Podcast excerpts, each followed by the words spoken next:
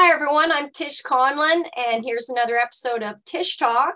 I'm really excited to have a repeat guest. I have a Canadian who is a historical expert, and um, he's modest, but I really, truly have uh, been thrilled to have uh, stumbled upon Matthew Ehret.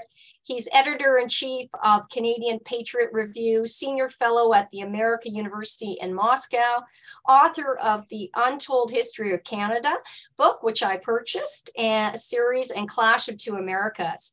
In 2019, he co-founded the Montreal-based Rising Tide Foundation. I think was that with your wife, Matthew? Just yeah, so Cynthia Chung. Yeah, that's right. Okay, great. Well, welcome. Great to see you again today. How are you? Oh, it's great being back, Tish. I'm, I'm really happy to be here. Oh, well, I got so much positive feedback from our last podcast, and a lot of people wanted to hear more about Canadian history. So, for those of you who are listening today, um, and you, if you haven't listened to our first podcast together, please um, go check that out. We talked about uh, Diefenbaker um, and the Bill of Rights and why um, the having those unalienable rights is more powerful than the Charter of uh, Freedom and Rights. We talked about World War One and Two. We had a little disagreement about some of the, the, the players in those uh, fields, but I, I defer to Matthew. He probably has a lot more information than me and uh, has researched these topics more far more thoroughly. Um, and uh, certainly uh, today we're going to cover a little more of Canadian history. And I think it'd be great to start with, um, well, wherever you want to start, Matthew. But I know people want to hear about the Trudeaus and then, you know how they how they've uh, disrupted Canada and how they rose to power. That's a that's a good a spot as any to to jump into such a conversation. I think, and uh, sure, we can do it that way. Uh, so I, I think many people have uh, for those who were a little bit confused about what Justin was, let's say back in 2014, 15, as this, you know, GQ pretty boy that's been that was, you know, given to the the masses of Canadians to uh, to reminisce over, you know, because ultimately there there was a sort of predictive programming function to the choice and selection and utilization of this poor schmuck uh, Justin, who really there's not much there, you know, like it's it's somewhat painful to listen to the guy uh, squeak out words that are put into his head from teleprompters and handlers. Um, he, there's there's not a lot of self criticism, self examination. It's it's a, it's it's it's sad. Um, and ultimately, the, when I said predictive programming and a sort of form of there's something to do in hypnosis and neurolinguistic programming with anchoring. And there are certain warm, fuzzy emotions embedded in the zeitgeist of especially Canadians that have been put there carefully uh, because the name Trudeau that invokes certain ideas of you know the the Lincoln of Canada, the man who kept Canada whole from the separatist insurgents of those dark years of the 60s and 70s, and um, you know th- there's a certain like warm fuzzy nationalism, a, a feeling of pride. Gee, uh, that, that was. I can't believe anyone would have that at this day and age. oh yeah, I mean, I think they've been broken from that spell especially oh, over the last two two and a half years or so. But that was originally what was invoked to get people to accept him as the new, you know, uh, prince yes. um, of the of the little dynasty. But what the hell was it that he just stepped into? What and what did the Trudeau clan represent? And I think it's a useful thing as an exercise, which does get into the substance of volumes three and four of my Untold History of Canada book series, which has to do a lot with well, what was Pierre originally? Because his son is sort of like a shallower, dumber version of Pierre, who was himself a shallow. Um, when you look at his personality, he was a shallow personality type, but he was much more smart, much yes. more aware of what he was a part of. Mm-hmm. Whereas Justin, they would never allow it to be put into a, a situation where it wasn't 100% of a controlled environment, kind of like Biden. You know, yes. they wouldn't permit. Whereas Pierre Elliott Trudeau, because of his Jesuit uh, training, his London School of Economics. You know, this guy this guy was trained by some of the best uh, mm-hmm. social engineers and grand strategists. So they would trust him to go into hostile environments and handle himself pretty well, and he did. Um, yes. Alone, yeah. Mm-hmm. Um, now the thing is, he was a leading Fabian Society operative. Uh, that's an important component. So, what is the Fabian Society?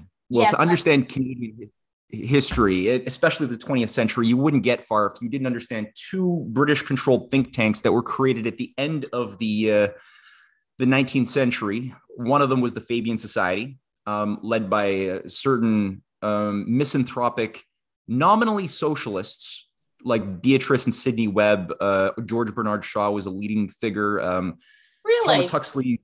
Oh yeah, yeah, yeah, yeah, yeah. Um, also a, a, a, devout eugenicist. He really, you know, these these people were all devout eugenicists. H.G. Wells was another leading figure uh, within the Fabian Society. Bertrand Russell, uh, later on Lord Lord Maynard Keynes, uh, all Fabians. Uh, they started a school called the London School of Economics. That was Pierre Elliott Trudeau's school. Um, they started a party, political party called the Labour Party of Britain. And uh, they began interfacing very much with another think tank that was called the Roundtable Movement. It was set up a little bit later under the uh, when? the, the financial acquisitions of a rapacious another eugenicist as these british grand strategists all tend to be religiously eugenics minded big into population control and weeding out the unfit very elitist nasty thinking um, masquerading as science. And this is when cecil rhodes. when would this all be? When are we talking now well, the uh, the Fabian Society was created in 1878. The uh, the Roundtable movement was created in 1902. Um, it operated the roundtable operated out of uh, oxford mm-hmm. and it both of them basically pioneered new techniques of looking for talent around the british commonwealth or the, the british empire providing um, a special form of educational experience to said young talent that would receive uh, grants or scholarships to be processed and, and indoctrinated in the halls of oxford to become the upper level managers of the system these are the Rhodes Scholarship programs that, that people like Chrystia Freeland or Bob Rae, or there's many, I mean, there's hundreds and hundreds of high level, very dangerous Rhodes Scholars peppering the Canadian landscape in media, private, and especially public sector throughout, throughout the 20th century. This is what undermined people like anything good that John Diefenbaker tried to do that was sabotaged was sabotaged because of specifically these Rhodes Scholars and these, um, yeah, and these Fabians operating in, and they were always working together. They, they interfaced very, very, very much um, together. So in Canada, the Roundtable movement found its leader, um, especially in the 1920s, 30s, 40s, 50s, uh, in the form of a fellow named Vincent Massey. He was the first Canadian Governor General, born, born from Canada. Um, he was a protege of Alfred Milner. Milner was a leading controller of the Roundtable movement after Cecil Rhodes had died. Um, and he's he set up in Canada the Canadian branch of this thing was called the, the the Canadian Institute for International Affairs. It was set up in 1928. The American branch was was called the Council on Foreign Relations. That was set up earlier in 1921, and the, the mothership, the control center of all of this, was the British uh, Royal Institute for International Affairs, aka Chatham House. That was set up in 1919 as part of the Versailles Treaty agreements that also set up the League of Nations, which was authored and, and shaped by these figures like Milner and Leo Amery and Lionel Curtis and Philip Kerr, who are all uh, they sort of cut their teeth as misanthropic sociopaths managing the concentration camps of the Boer Wars, uh, where the Dutch Transvaal Republic uh, rebellion was put down, uh, using a targeted killing of children, women, wives, uh, poisoning of water systems. It was a, it was a terrible thing. But all of these guys, that's how they be that's how they became men and and really developed their qualifications to be like you know managers of the world system. So they they were creating the League of Nations and this the the Roundtable Institutes, the uh, Royal Institutes for International Affairs, at the same time as two parts of the same operation to create a what was it? Well, the League of Nations was supposed to be the one world government, the thing that would okay. get rid of nation states Oh, and, really? And, yeah, the, the, the League of Nations failed because you had still res- nationalist resistance within Canada, within the United States. Um, you know, you had the Laurier liberals who were ardently nationalist and refused to give up and sacrifice Canada's sovereignty in the 1920s on some altar. Um, the covenant also of the League of Nations called for a supranational executive, unelected, that would control all the military functions of the nations of the world. It would have a collective security agreement where if any member got in a fight, everybody would be obliged to get into that fight. This, if that r- rings a bell, this is yes. what was revived with the creation of NATO, NATO. in 1949. Yes. Right. Right. And the the idea was a, an international, a supranational banking uh, system would be brought in, brought online to replace the functions of nations that had formerly had the idea that they could control their own economic destiny. Could, could so to get back to yeah, could we take a bit of a uh, just a little bit to highlight Laurier because um, I think it's good to highlight some of these you know people that defied or resisted the one world uh, agenda and Laurier, can you give a little bit of background on him? Because a lot of people are getting wrong information. Look at what they did at Ryerson now. They, they, you know, they're taking down statues of people. Um, yeah, yeah, yeah. And yeah. all of this. Uh, so, what could you tell people who really aren't that uh, informed on Canadian history about Laurier? He was a good guy. Uh, oh yeah. Uh, very good. Uh, cared about Canadians and resisted this uh, this march with the League of Nations towards the one world government. Any other tidbits that might be interesting? Everyone's looking for trivia and facts well, on people. Well, here's the thing. It, Laurier himself um, was ousted. He was a prime minister who was ousted in a coup. I I I I, uh, I published on my on my Canadian Patriot website a wonderful study um, from the University of so, a young historian from the University of Ottawa who did great research on this. Um, he was ousted in a coup d'état in 1911 that was organized by the Masonic Orangemen of Ontario, which at the time had I think most men over the age of 30 I think like half of the, the Ontarian population were these Masonic Orange men from the Orange Orders, as well as the Roundtable movement um, that together worked with some traders in Quebec to basically undermine and, and destroy Laurier's efforts to establish something very important that would have would have cut Canada free of many of the controls by the city of London. I'll, I won't say what that is yet.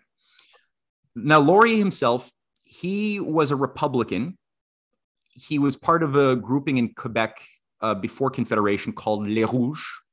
They were ardently pro Lincoln Republicans who were anti British Empire. Um, in circles, people like L.O. David, others. They had a, a newspaper called the the L'Union Nationale. That was the, the name of the political party that was later on created um, under Maurice Duplessis and Daniel Johnson Sr., which also was very much more, very much anti-British imperial and pro-industrial progress, which is why they are so demonized today, as if like for Quebecois who are baby boomers, they have been brainwashed into thinking that the days of the L'Union Nationale government of Quebec was like a dark age of ignorance and uh, squalor. And it's like when you actually look at it, that was the greatest rates of industrial progress that we had ever seen, and we've been we've been lied to. But all that to say, Laurier was a part of that network. When Confederation uh, became a reality, which was never an honest thing. And, and we talked about that our last episode, uh, in our last chat. Yeah. The, the British North America Act that created Confederation, it was a British geopolitical project, one of two. The British had two Confederacy operations to destroy America's the, the experience of 1776 in Lincoln's Union. One of those Confederacy projects, which, which was the British Southern Confederacy operation, failed. That we all know of. The yes. Northern Confederacy, Confederacy operation, however, succeeded. That was the British success. And the entirety of the, the, the Civil War, throughout that entire time, Montreal, Halifax, and Toronto were housing British uh, Confederate uh, intelligence operations and headquarters that were running, I mean, terrorist operations against Lincoln from the north, from Canada, we were John Wilkes Booth was trained, was provided his his money and instructions uh, to carry out the hit that he later on did in for five weeks while he was up in Montreal, and he writes about that in his journal. Really? Um, oh, wow, oh yeah, fascinating. Yeah, yeah, yeah, yeah. So this whole thing, right? There was this big race over what would be the character of Canada if Lincoln succeeded in saving the Union. Would the the pro Lincoln statesmen of Canada uh, establish an independent, genuine, authentic sovereign nation of Canada, or would the traders who are loyal to the British way of, of managing the world, would they be the ones who would succeed and keep Canada under the clutches of British British grand strategy, which unfortunately is what happened.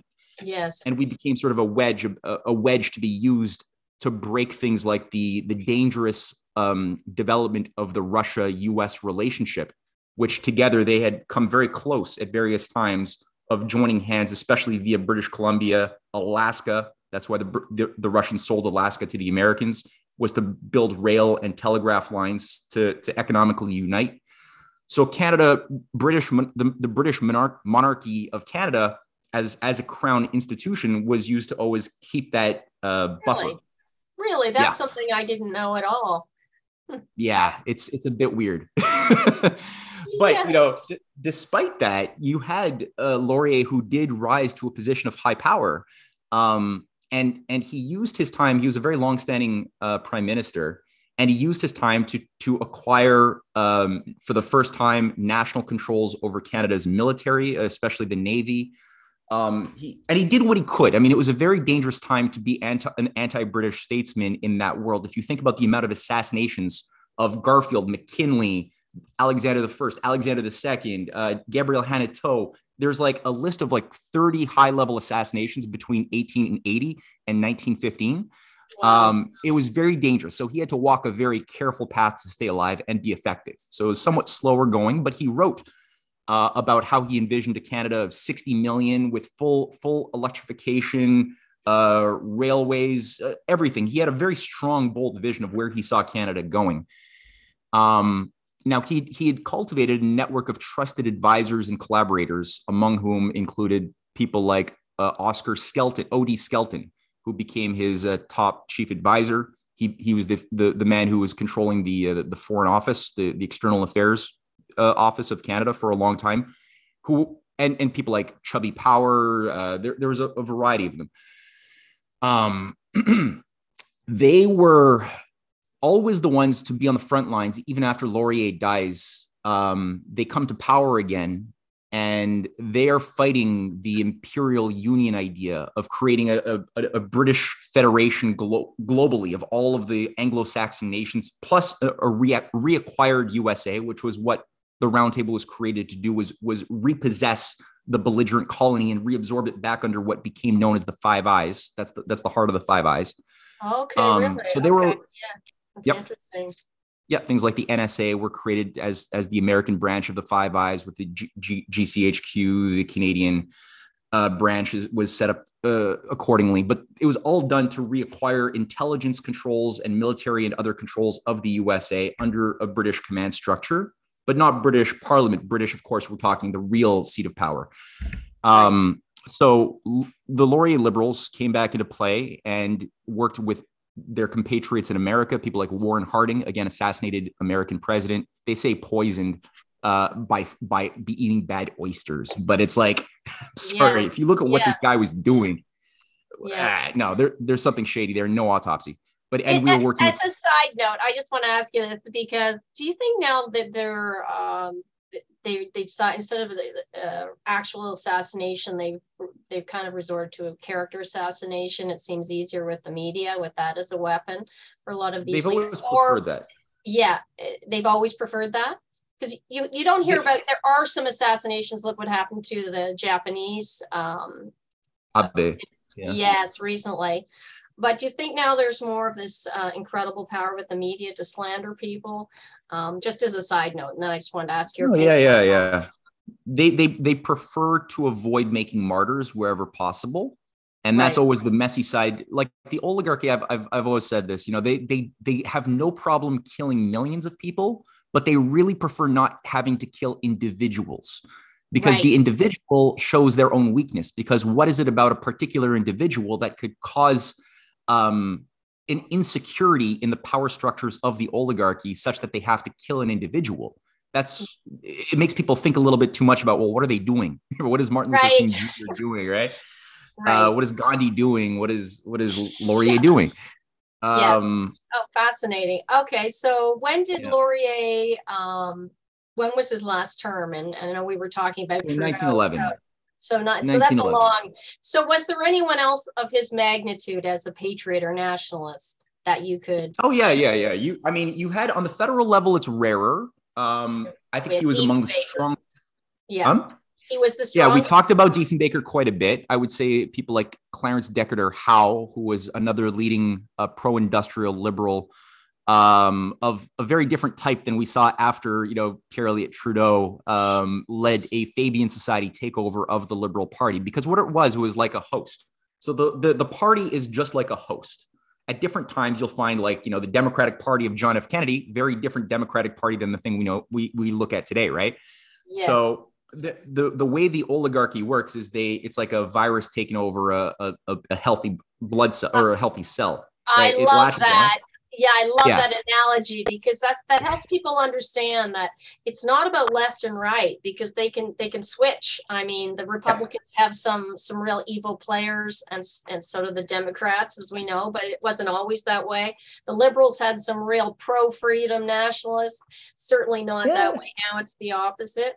So yeah exactly. it's a virus. It's just like yeah you look yeah. It helps so much more to appreciate things without the the the foot like the the sports game problem of like trying to look at like well what team are you on? And that doesn't yeah. work or what like ideology are you? And it's like that doesn't work either because sometimes ideologies can be used for good or for bad. It's like a tool you know? Mm-hmm. um exactly. so the the thing with um the the liberal party of trudeau it was it basically is the fabian society the fabian society in canada was created by five Rhodes Scholars. F.R. Scott being one of them, David Lewis. Uh, there was I'm forgetting some of the names all of a sudden, but there were five Rhodes Scholars uh, that created in 1931 amidst the Great Depression the Canadian Fabian Society. Its name was the League for Social Reconstruction. The political branch or party that was created out of that was called the Cooperative Commonwealth Federation, the CCF. That was led by a, later on a fellow named Tommy Douglas. Um, oh, right. Again, actually seems like a nice guy, but actually a eugenicist. Um, yeah. And uh, his whole like it, it makes you question why he wanted universal health care. What was the practical value? Did he actually care about providing high quality care for everybody, or was there something else going on? Oh, um, can you just give a little bit more? Uh, people are probably going, what does he mean by that? Um, because I have experienced such atrocious, I don't even want to go into a hospital in Canada. Uh, it's terrifying to even consider it. Okay. Just a quickie on, uh, on um, I, I, yeah, and then I'm going to vector back into your question of the good Canadians. Yeah, but and um, Trudeau, then right on to Trudeau after. That. And then back back to Trudeau, exactly. yeah. So yeah, we got the vein, we got the we got the. And we're all set. Yeah. Yeah, yeah, we're good. Um, so I'm not personally, as a disclaimer, I am not intrinsically against universal health care. Okay, yeah, I'm not against either. it. In in no, exactly. I say if that you have an honest system. Yeah, exactly. Yeah, if, if, you have an honest uh, type of, of law and and and a representative system of government that actually does its job properly, then having the power to provide high quality basic universal needs to people without expecting them to pay out of their, their pocket fine. Okay. Yes. and i want to sure. go further. Everybody deserves health care for free. I mean yeah it's like a human right right? it, yeah it's a basic human right but what what ha- has happened to it is the interesting point that people might be interested under is tommy douglas and under well, the- yeah yeah and and it's like when it when people who are when eugenicists and globalists start promoting something that seems to be good on this like seems to be good. You got to ask well why do they want that type of centralized command structure to deploy and distribute the healthcare resources? Um, is there perhaps another reason behind their nice words that might exist unfortunately? And yes there is um, so toxic drugs are being uh, promoted over safe and effective money for pharma can be um, prioritized over human health and and you got it. You know, I listened recently, even at a conference, of the incredible toxicity of remdesivir, which has been used um, and still being used in a lot of hospitals if people come in with chronic hmm. COVID. Mm and it's 25% uh, kidney failure. So uh, unbelievably toxic and dangerous, should never have been used. And doctors presenting all this data on all these safe treatments that unfortunately aren't patented. So they're just not profitable to big pharma. So there you see that this public um, private partnership is so destructive to human health right there. And that's exactly what they're doing is yep. they're undermining human health for profits terrible. Yes. Mm-hmm. Yeah, and, and and the way that these administrators, these who are Malthusian, their eugenic, their their religion is a pseudoscience of eugenics and Malthusianism, which are pretty much two sides of the same thing. It's so-called science, sciences of population control, managing scarcity, managing this. That's basically it. They can only operate in a world of scarcity and what's called the the presumption of the law of diminishing returns as a, a, universal constant. This the assumption being around that that theory that was generated by a British East India economy hack, not even a real economist. He was a political operative. Uh, was David Ricardo and um, and John Stuart Mill, both of them. Okay. And the law of diminishing returns is a, is a presumption that is not proven. It is anti-scientific, but it it forces the mind who accepts it to assume that the system that they are operating within over time must always have less resources to distribute to the growing population, right? And they're all they all believe in the Malthusian mathematical population law, which is that population human populations grow geometrically, food grows arithmetically, resources cannot replenish, and thus you always get greater tension, right? Uh, you, there's no such thing as genuine abundance in their worldview. They can, and and with that tension, social engineers can induce dumb people to stay dumb. They can one make people dumb through yes, fake education, then get them to think, well, look, because you're dumb and because there's not enough to go around, who are we going to kill off first, right? Triage, right? And they, and they they they they they condition kids early on and even in high school around scenarios that are that are like this. Like you know, you've got enough. You're you're you're on a desert island with other shipwrecked survivors. There's seven of you. There's enough food for five of you who are uh, based on the characteristics that we describe of each of the seven people who are you going to eat or who are you going to kill right Jeez. and you yeah these are philosophy exercises but it dehumanizes kids so that they they don't have the the the psychospiritual uh, constitution inside of themselves to then properly um, poke holes or or refute yes. such argumentation in the real world that they then go into and they think oh all we can do is, is adapt to scarcity Absolutely. So, it, it, I mean, I know we've we've gone off on a tangent here, but it's hmm. so important. Particularly, we see this playing out all over the world with this scarcity model and with this uh, incredibly corrupt universal health system uh, that's that's causing unprecedented harm. And when you speak to that particular subject, you look at the data on suicides. And now, even in Canada, we have what have made medically assisted uh, suicide I, was shocked and appalled when I saw the numbers. And you can, uh, apparently in Canada, a minor, uh, even a young person, can get uh, assisted suicide without parental consent now. I mean, really, yeah, they call it mature, a mature minor, eh? Like, and they, what does that mean even? Like, well, I, like you're a 12 year old who likes to smoke like what what is what, what, what is a mature minor like it, it, well they have all these oxymorons it's kind of like social distancing i mean exactly right. you know two opposites they're putting all these words that don't mean anything together and people are right. just lapping it up but anyway so back to tommy douglas so just uh, just as a quickie on you know what was the influence of him implementing that from a negative standpoint and well, early early on, the, the party itself, the League for Social Reconstruction, the CCF, uh, which became, it went through a name change in 1960. It became called, it, it turned into the NDP party. Um, the, the, or in the, when they were set up, it, they were set up amidst the Great Depression in order to pr- promote the scientific management of society under a, um, a new breed of post democratic controls. So there would be like nominally, you know, yeah, yeah I mean, well, you could read their their constitution, their manifesto, um, and they they say words like democracy, but what they're really saying is they allow for local mini demo- like democratic uh, functions on the local mini level, and so people can have the illusion of choice. But when it comes to like what is their nation doing, what is the system doing that they're a part of, that they can have no say on. So people can decide, you know, do you do you want to vote on whether you have a stop sign or whatever locally, you know, but it, would be a very divided to, to be con- better to be conquered type of society. Now, they were also, the Great Depression was artificially created by a controlled demolition of the financial system. And that idea was to shut down the industrial, agricultural, productive base of society to justify an embrace of both fascism as the economic solution politically, as well as eugenics as the medical, scientific, new science or new religion for the the society to wow. be uh, controlled by, which wow. is like a neo Darwinianism. It's sort of like pre transhumanism. All of the transhumanists or the people who created transhumanism after World War II, like Julian Huxley, uh, Pierre Teilhard de Chardin in the 1940s and 50s, they were all leading eugenicists.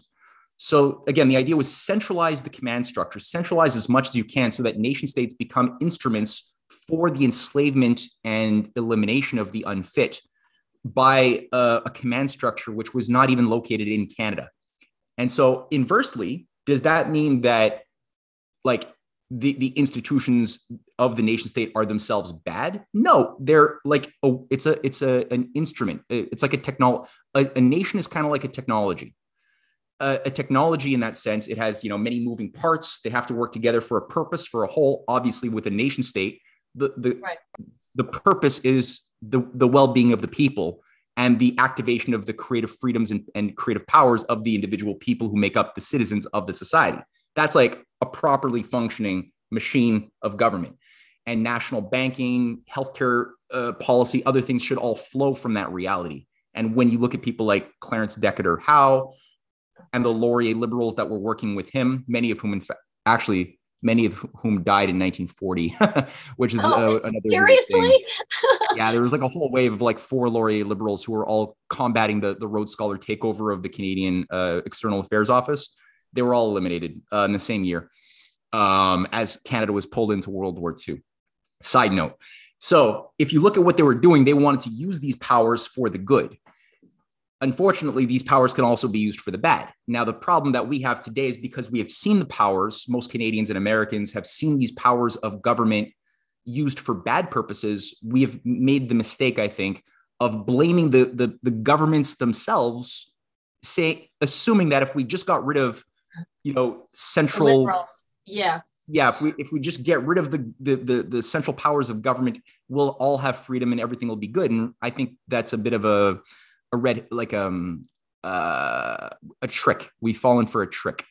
Mm-hmm. um How which so? gets the, well this gets at the question of because we ultimately end up agreeing with the very oligarchy that wants to get rid of the powers of the sovereign nation state as a basis for um right. global one world government. Yeah. Yeah they want one world government. So they, they've been working for decades and decades to destroy the means of the sovereign nation state to exert any positive influence over the economic destinies of a people which is what nafta was all about or the the euro system was created in the same time in order to handicap to destroy legally the right of any sovereign nation to use a national bank to create productive credit or to use protectionism to, to favor the, the development of local industries in, and, and stop the flooding of cheap goods from abroad. That's that's like you, without those things, you can't have a proper nation state. But they've been working to to cripple that for a long time.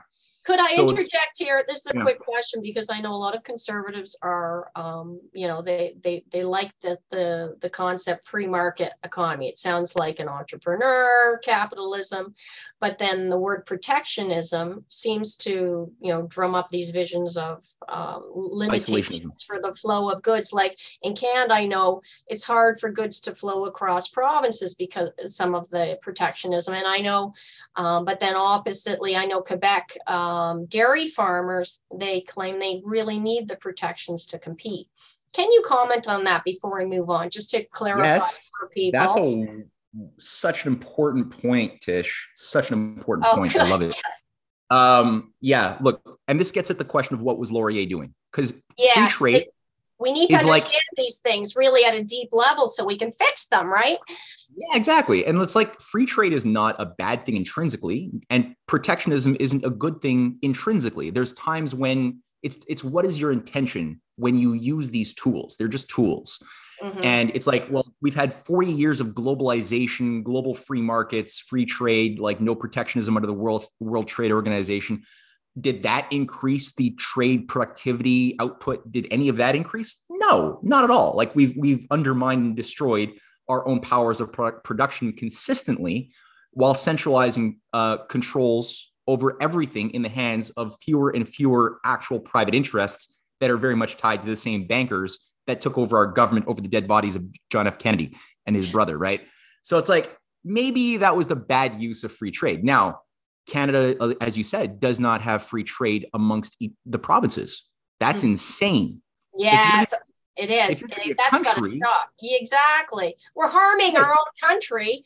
Um, you know. no, yeah, that doesn't work. Uh, you, to be a country, you need to have uh, a, a, common flow of good. You, we're all in it together. As Can- whether you're a Canadian in in Vancouver or Alberta or Edmonton or, or Windsor, whatever, you're you're a Canadian and you have your common interest. So of course, of course, you should enjoy free trade amongst the provinces. Of course. Um, and, and with that, our regulations, uh, and then we'll move on. But I just wanted to say some people might not be aware of this. A nurse who's fully qualified and got a degree in Ontario can't work in another province. I mean, what the hell is that, eh? They're having foreign nurses come in to take their jobs over. It's insane. So, yeah. Insane. And, so, and, yeah. and this then gets to the question of Laurier, because why was Laurier ousted? Okay, here's a good a good case yeah, study. Perfect. He was perfect. ousted because he was in the in the midst of of finalizing a bill that had passed the Senate and the House of Commons that he was about to sign off on. He'd been fighting for years to get this thing through, and it was called um, um, it, it was it was the uh, uh, basically a, a the uh-huh. exact wording I'm just forgetting all of a sudden. It's reciprocity treaty. So oh. it was it was it was to create a free trade zone for North America, specifically the USA and Canada. Okay. Now, now we've all seen how much bad happens under NAFTA when that sort of thing yeah. happens, right? So you'd like be well. That sounds like a terrible idea. Thank God he was ousted it's getting confusing happening. now. I have to admit, NAFTA was bad. North uh, Canada and US yeah. good.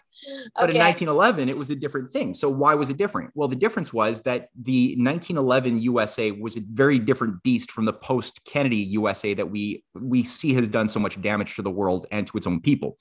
Back yeah. then, America was still much more under the the influence of its pro its its its pro industrial pro science ethic, uh, that was not yet imperial. There was no Anglo American special relationship to try to, you know, control the world under a Pax Americana. That wasn't there yet.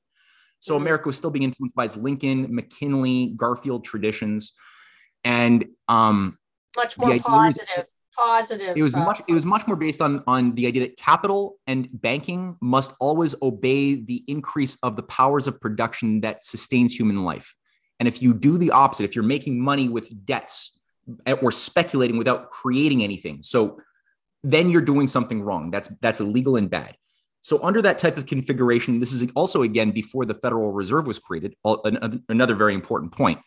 Yes. Having the U.S. and Canada together with a protective tariff that would right. that would cut off the, the British dumping of cheap goods that would always undercut the ability for new oh, industrial centers from from ever emerging in Canada. Yes. Um, that was actually good, and it would allow for well the biggest drivers of investment into the real long term uh, projects that can- Canadians needed. Right. Was coming from American industrialist entrepreneurs who were then helping in, and creating co-thinkers in Canada.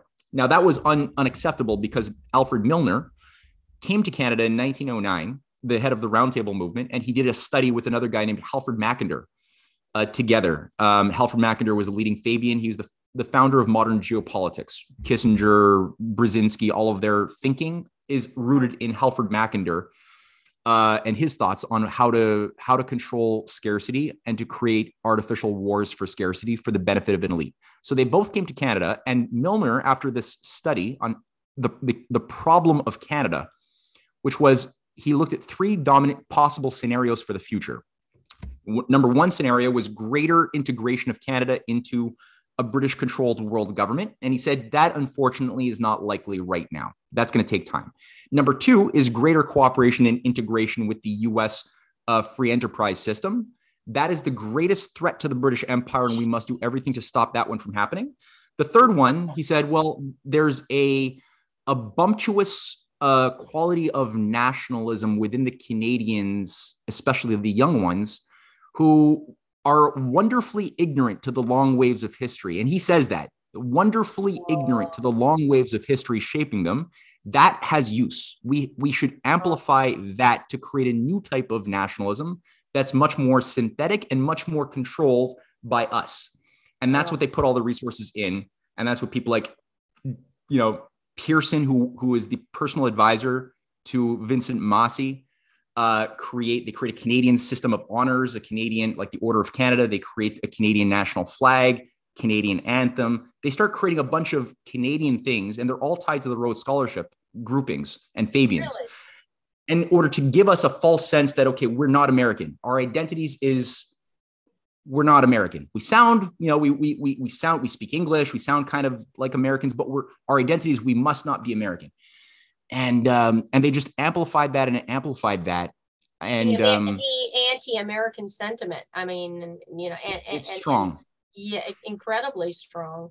But then the problem was after JFK and his brother dies, America is then increasingly taken under the control of those very same Rhodes scholars, but the, the American variants of them who are interfacing always with the Canadian variants. Um, people like George McGhee, who's one of the main architects of the Vietnam War and the Korean Wars, Rhodes Scholar. Um, there's so many of them.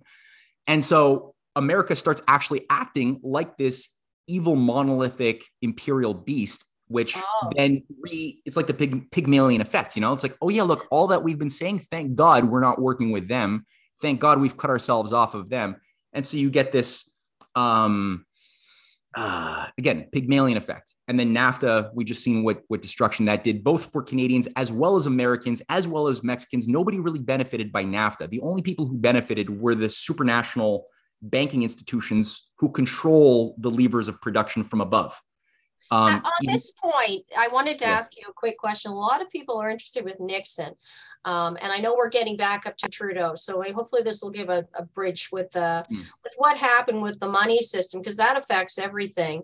When Nixon took um, money off the gold standard and made it the petrodollar. How did that affect Canada and the US's position and their connection to to to Britain? I mean, and, and how did Britain find that? Was that a was that a, a move a move against imperialism when that happened? And how did that affect Canada? Or give us a little bit of a historical perspective there. What what did that cause to happen and the ripples there? Mm, good. Another good question. Um, well, that was a banking coup in my assessments, which involved dismantling what was once one of the best safeguards against economic speculation and economic warfare against nation states, which has always been for hundreds of years a tool of the city of London, was you you gamble and you you gamble with currencies, you gamble with commodities, in order to create bubbles where there formerly was were viable economies that could then be targeted um, to destroy the ability of nations that you want to destroy to stand on their own two feet. Now, under the pre 1971 system that was established by Brett at Bretton Woods, was it was a flawed system, but at the very least, it had a, an important idea of what's called fixed exchange rates and parity pricing. So, in the fixed exchange rate system, it was based upon okay we know relatively what the value of you know it was based on everybody has to have and settle their their balance of payments in US dollars because the US came out as the strongest currency after World War II. Now, with, when the exchange rates were fixed and nominally it was to the price of gold at a stupid price from 1933 that was yeah, irrational. But the point be at the very least what was good about that is that it gave a certain set of guarantees that we know that within 2 3 3 years, 4 years, 5 years the relative value so that we're not going into total uncertainty. Um, it, the value of the dollar is not going to be based upon the value of, let's say, the petro petrodollar mm-hmm. of like what a barrel of oil is going to be based on what speculators want to spend on the spot markets or futures markets, which is highly volatile. The speculator doesn't care about the oil. They don't care about industrial production. They care about making maximizing money with money, with other people's money. So that became a highly volatile system when the currency was floated onto the floating exchange rates. It became basically whatever speculators want to pay for your currency, a commodity, or especially oil, determine the, the price of your, your currency, making it very difficult to plan ahead. All of a sudden, you couldn't think more than maybe a year or two in the future because you don't know what mm-hmm. the un- unstable markets are going to be. On the other hand, um, it increasingly this was done as part of a broader sweeping set of major reforms. In 1971, and this is again George Shultz, who is a high level Bilderberger operative working closely with Kissinger. I don't think Nixon understood what he was doing half the time. I don't. I, I, I wouldn't blame Nixon for half of the bad things that he did. Yeah, like Reagan. You know, Reagan's like a sympathetic character or or Diefenbaker, right? They're all kind of the similar personality types. They didn't understand the environment they were in, but they're not bad people. But they receive a lot of hate because bad things happened while they were there. But they didn't right. just didn't know what the Vipers were. So, all that to say, when you had 1971 was the formation of the World Economic Forum with Kissinger's student Klaus Schwab installed into, into that position as part of a junior partner to the Bilderberger Group. Mm-hmm. The Bilderberger Group was a little bit older, similar institution, but older and uh, bankrolled again by the same people. The Rothschild, Jacob Rothschild had set up, or not, he was assigned to set up a, a coterie of banks to take control of Europe, which was called the Inter Alpha Group. That was also 1971 January, same month. Um, the idea would be that one major bank, Santander, Royal Bank of Scotland, would be in every single or dominant European uh, industrial economy that would then increasingly take control of the deep state systems of each country under British command. And that was, again, 1971. This is behind a lot of the liberalization, the deregulation of the 70s that maximized in the 80s, bringing in people like Milton Friedman, uh, Hayek, like a lot of these Austrian school aristocratic, you know, free market thinkers were all brought into Reaganomics, Thatcherism, that then justified more ideological, just strip nation states of protectionism, of regulation, so that we can have a, a more competitive playing field and have more innovation, is what we were told. The reality, as we've seen, was the very opposite. And that was always the intended effect was that, you know, the power structures moved increasingly to the, the people who participated in Bilderberger or in, in the World Economic Forum, who ran things like PepsiCo and IBM that ran Microsoft and other things, right? So that was the real that's the real nature of the British Empire. People are like, "Oh yeah, the British Empire ended in 1945 and they they let everybody go free and now it's the American Empire." And it's like, no, the British Empire was never what you thought it was. It wasn't the people with the funny red suits and, and funny hats. That's not what it was. That was the surface appearance. That was the least important component.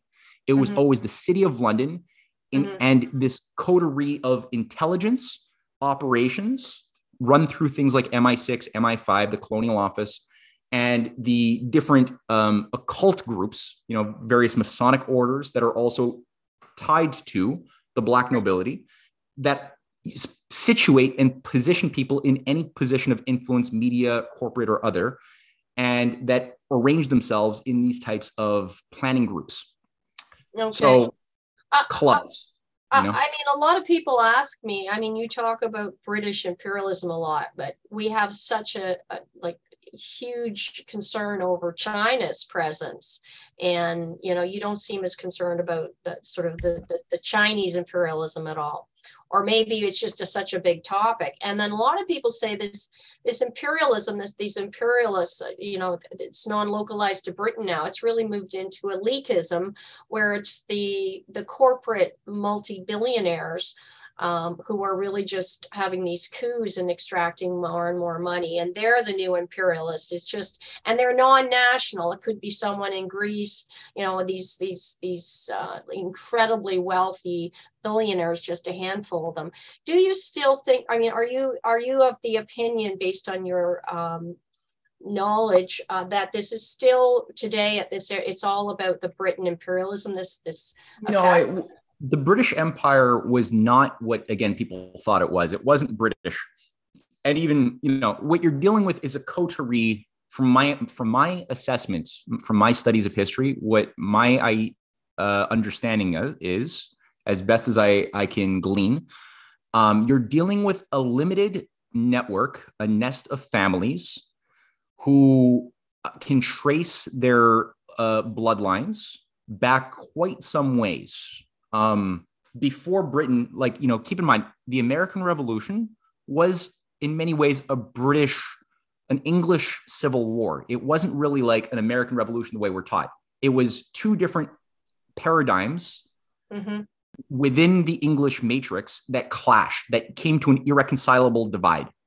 Mm-hmm. And one faction represented a much healthier um, cultural outlook that was more of a Platonic Augustinian hu- humanist way mm-hmm. of thinking about the idea of man, mankind, man and woman made in the image of God the Creator, and God the Creator is not a tyrant.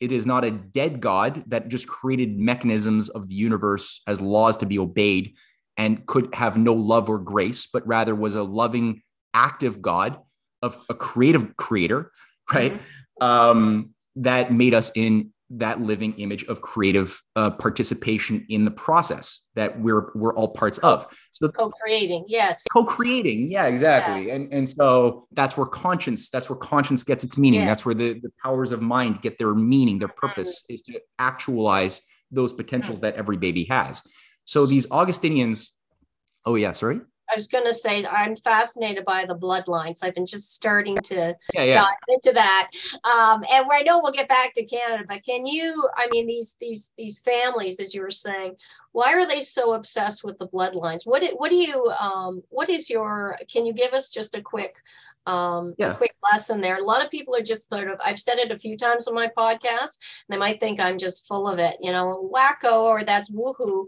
But it's really true that there was yeah. an obsession with keeping the bloodlines pure. Okay. And what does that mean? And and it, and do you have any knowledge on the RH negative, RH positive aspect, or is that just outside of your um, outside of okay, that, okay. that the RH positive negative is outside of my my field of knowledge. However, as far as the uh, psychological profile of an oligarchical class, because I mean, it's important to look at history from the standpoint of the acceptance of the reality of oligarchical systems as continuous functions, continuous existing systems that yes. have always been there in mm-hmm. varying degrees, shaping and influencing the contour of the observable history that we see in history books, right? Um, and then the question then becomes well, if there is this supranational continuity of oligarchical systems, both with, you know, and every culture has their own oligarchical systems. Um, there's not like a world that has ever been liberated from that. There's certain common characteristics.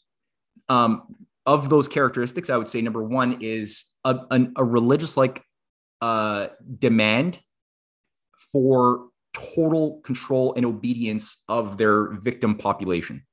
And I think when you look to ancient history, um, we all know of stories of the gods, the immortals, whether it's in the case of Egypt or in the case of you know the Athenian gods of Zeus and and or you know Apollo and other things. There's always these stories of gods, and you see it in, in Homer's Iliad and and um, and uh, Odyssey. Is these gods have a tendency in as conveyed by many of these dramatists to use human beings as playthings they they create wars, whether it's you know the the, the people of, of Greeks against Troy over superficial grievances, mm-hmm. right? And the gods are just almost uh, occupying their time out of boredom, but they're mm. keeping the system under control. I would not be surprised to if if it was discovered, and I think it will be discovered that the oligarchical families of ancient times created these myths to portray themselves as more than human, these immortals, mm-hmm. for the consumption of their target victim slave population, who would be the limited, finite mortals that couldn't ah. possibly contend with something so grandiose as a divine, you know, mm-hmm. elite clan above. Uh, who would dare? You know, yeah. There's similar stories we see in, in ancient Olmec and, and other you know North American traditions, and that that that also I think there's certain characteristics. They the oligarchy themselves um, I think that there is a fanaticism and um, behind this, it's a cult. I see it as a cult. That's how I see it. But Me it's a cult too. with a lot of influence. Yeah. Fortunately, and very sick cult. Yeah. They're yeah, and they make their kids sick. You know, like you look at what the I, I believe honestly, and I think most common sense people tend to think that every baby has within it the ability to uh, awaken that divine spark of love and grace and reason. Me too. Uh, it, and they don't do they don't allow that it's like they've worked they work extra hard for their own progeny to not be able to tap into that and instead awaken a different set of perverse feelings yeah. and thoughts which work together to create outcomes like in identities that are more conducive to a degenerate society mm-hmm. of of elites that don't have any emotional connection to the slaves they have to manage Absolutely. Get, yeah. well said and beautifully said because a lot of people just label the word evil but it's been conditioned I mean, hmm. conditioned through training over years to create this and, and, and, and perversion on a constant basis. So beautifully said. So I know we, we know we're being subjected. Um, people can feel it now. People are waking up to this.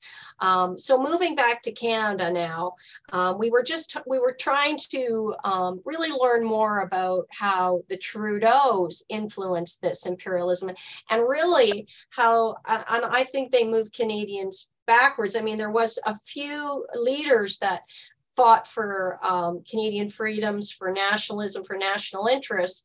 Along comes Trudeau. How did he get in? A couple of people asked me some questions about his connection with some of these um, organizations in uh, Quebec. Um, and give us a story on Trudeau because it's fascinating. Yeah. Unless uh, we miss, did we miss a piece between our leaders and that? Let's see if we tie up any other loose ends before we get to Trudeau. Do we, we're doing well. yeah, yeah, yeah. Um, okay, well let's let's do that. Uh, so Trudeau himself was, um, and it's difficult to do a, um, some of the history work one would like to do because the record office at uh, the National Archives that was supposedly housing the lifelong RCMP files on Trudeau um, that were, were declassified in 2019 when historians finally, after waiting, because you have to wait 20 years after someone dies to access these things, oh, when really? historians finally got to the National Archives and they're like, okay, let's see these hundreds of boxes. The response they got was, unfortunately, we uh, burnt them in 1989 uh, oh. because they were taking up too much valuable shelf space. So, so it's like, oh some of those sweet, sweet smoking guns one would really like to see. Oh. We're not going to get some of that, you know. So you have to sort of infer, but there's a lot to infer with. There's a lot to work with. Uh, one thing is that Trudeau, young Trudeau, was originally a big follower of uh, Adrien Arcand. Mm. You know mm. Adrien Arcand? Mm-hmm. Yeah. Okay. The the Quebec Nazi. Yes, uh, yes. big eugenicist. You touched on so, that a little bit last time, but not too much. Yeah. Okay. Yeah. He was really big in Quebec, and he yes. was also being bankrolled uh, by R.B. Bennett, the uh, the Conservative Party at the uh, head of the Conservative Party uh, Prime Minister of those days, um, who created his own Keynesian New Deal. He was a viscount for he retired as a viscount in Britain after the Laurier Liberals took back power in 1935 and nationalized the Bank of Canada. Um, but you had that this whole important. that sounds important. Oh, that was very important. Yeah. yeah. okay, let's go back to Trudeau. Yeah. Okay. Oh yeah, Trudeau. Uh, so he was a, a, young supporter of Adrien Arcand. He's mm-hmm. recruited. You know, he's from a rich family, and they like they like young men who um, who are from rich, well-to-do families because they they're more aristocratically minded in the in the worst sense of those terms, right? Yes. Um, and they can better work with those types of people. And Trudeau's dad was a high-level monarchist, made a made a fortune off of gas companies. Anyway, um, so Trudeau becomes recruited by one of the five. Remember, I mentioned there were five Rhodes Scholars who set up the League for, so, for Social Reconstruction in Canada. One of them was F.R. Scott. Peter Dale Scott is actually his son. And I think that Peter Dale Scott is kind of like a left gatekeeper in my assessment. Says some useful things about the deep state, but really there's some weird, something weird that's being missed or left out, I think, intentionally by Peter's analysis. Point is, F.R. Scott is early on one of the handlers of uh, Pierre after Pierre has been uh, deployed to study under in Harvard first under a fellow named uh, William Yandell Elliott, who's a Rhodes Scholar who runs the uh, at the time he's running the uh, the Chatham House of Harvard zone, uh, teaching some of Pierre's co-students are Henry Kissinger, Zbigniew Brzezinski, studies under Yandell Elliott, Samuel P. Huntington. Um, and after a couple of years in Harvard, um, in the Yandell Elliott crowd, Again, he likes like Milner. All of these guys, they tend to like young. Uh, yeah. you, you, you tend to have young boys, young sociopathic right. men who are like brought in to uh, be guided by right. a mentor. It's really right. gets creepy. But so yeah. Pierre is just really adapting nicely to this whole experience. He's sent to study for a couple of years at the London School of Economics. After that, under uh, the head of the Fabian Society at the time is Harold Laski. Uh, that becomes his mentor and Laski sends him on a 500 day tour of the British Empire before finishing his degree, which has him go and, and even in his biographies, I've, I've read several. It's it's it's cryptic how he's like, oh yeah, then I was in Lebanon. Oh, and and then they had a a, a, a, a revolution that unseated a certain national government and put in somebody else. And then I went to this country and and and oh, another coup d'etat happened. And then I went to this country in Pakistan. And, and it's like you're he's being introduced to the uh the system, you know, he's given a world tour. He's introduced to the the nature of the global British deep state. He's sent to China. He meets with Mao. He's, he goes to Russia. Um, he meets with leaders that become that take power under Khrushchev, and so then he comes back to Canada in uh, 1950 from this world tour, and he's immediately uh, set up in the Privy Council office where he's working. Um, again, this is when F.R. Scott is his primary handler. Uh, again, just getting a sense of the nerve center, the center of actual command of Canadian decision making, and that's where the Rhodes Scholars had taken their maximum control was the Privy Council office. So he get you know he gets that sense, and then he's sent back to Quebec during a time when there's an, an effort to extract Christianity from Quebec. That is the entirety of the 1950s. Is the battle and to to get rid of the Christian um, government and Christian culture of Quebec, which was a Catholic beachhead at the time, but one of the the, the biggest anti-eugenics areas that was highly organized. That's one thing about the Catholic. People might have have some grievances about the the hierarchical structure of the Catholic Church, and yes. I would agree with them. However, if you actually have moral people influencing such a thing, you can make things happen very effectively and quickly.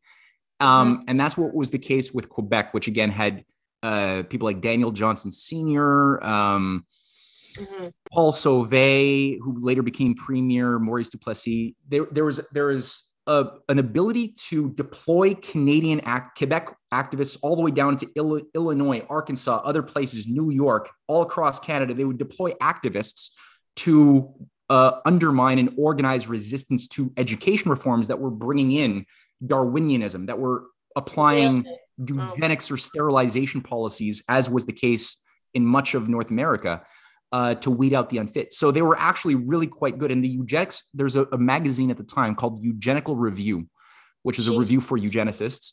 And you they say the big, that today. It's much more disguised. they would give it a different name, yeah. But yes. but this is a night. They they actually write in 1946 that the biggest headache that we have um, are these damn Quebec Catholics. Jeez, and so, really? Yeah, wow. I, I, got a quote from one of my. You're a Quebecer, yes. So uh, yeah. you must be pleased about that. Yeah, yeah. Yeah, yeah, we're given a big headache. So Pierre Elliott Trudeau's job was to, to organize a young group, a young nest of technocratically minded uh, uh, young intellectuals around an existential nihilistic ethic, and and the magazine he was in charge of managing to organize that that new. It was really a, an an anti-Christian cult of intellectuals was called Cité Libre, um, kind of similar to the the liberation. It was it was a very the idea was a we have to liberate ourselves from the belief in religion, nationalism, all these old archaic ideas that are obsolete. And so he was in charge of that for uh, for quite some time as editor in chief, and he operated through an um, an outfit in the Uni- Université de Laval. There's a sociology department that was headed by a fellow who worked very closely with with Vincent Massey. You know, Vincent Massey, like I said, created the first Royal Commission on Letters, Humanities, and Sciences in 1949 to 50 as part of the de-Americanization process of the Canadian culture. Keep, you know, mm-hmm. making sure that Canadians couldn't access American newspapers or magazines or uh, TV shows, um, these sorts of things. And so this guy, Father Georges Henri Levesque, was a follower of Aldous Huxley and this belief that we we need a brave new world of a caste system of elites that could control alphas, betas, gammas, and yada yada. So he runs. He's called, he's also known as the father of the Quiet Revolution and the father of Quebec sociology. Okay, people are right. familiar and, with the Quiet Revolution. That's a, a, fairly famous term. Yes, that that becomes uh, the the battle cry. um, yeah. Was and essentially it was it was a 60s now? We're into the 60s? Well, this is now 1960. Uh, uh, Trudeau is working uh, for the for Father Levesque as well as, and he's working very closely with Rhodes scholars like uh, Jean Beetz, and uh, there's a variety. Uh, Paul Gérin Lajoie is another Rhodes scholar working out of that department. All working very hard to undermine and sabotage the work that was being put into motion by pro-American industrialists around the, the L'Union Nationale, who wanted to, to build um, an engineering culture with a hydroelectric power development that would define the character and culture of the of the Quebecois. Always working very closely with the Americans. Mm-hmm. And unfortunately, when uh, Maurice Duplessis dies in, fourth, in 59, mm-hmm.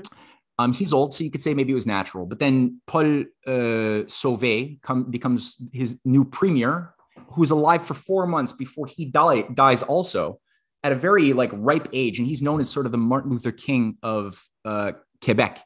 He was he was calling for massive overhauls uh, anti-corruption policies, a revival of a, serious development strategy. Um, and he dies after four months. And then you have a, a, a lame dog guy who, who's flushed.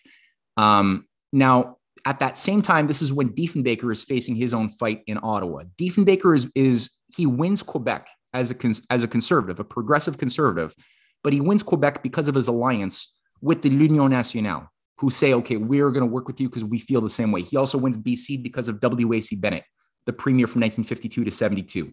All three of these forces are very much on a on a anti-Malthusian, anti-limits to growth orientation. They all see the opening up of the Arctic for industrial and scientific progress as the new phase of human development that they all fight for.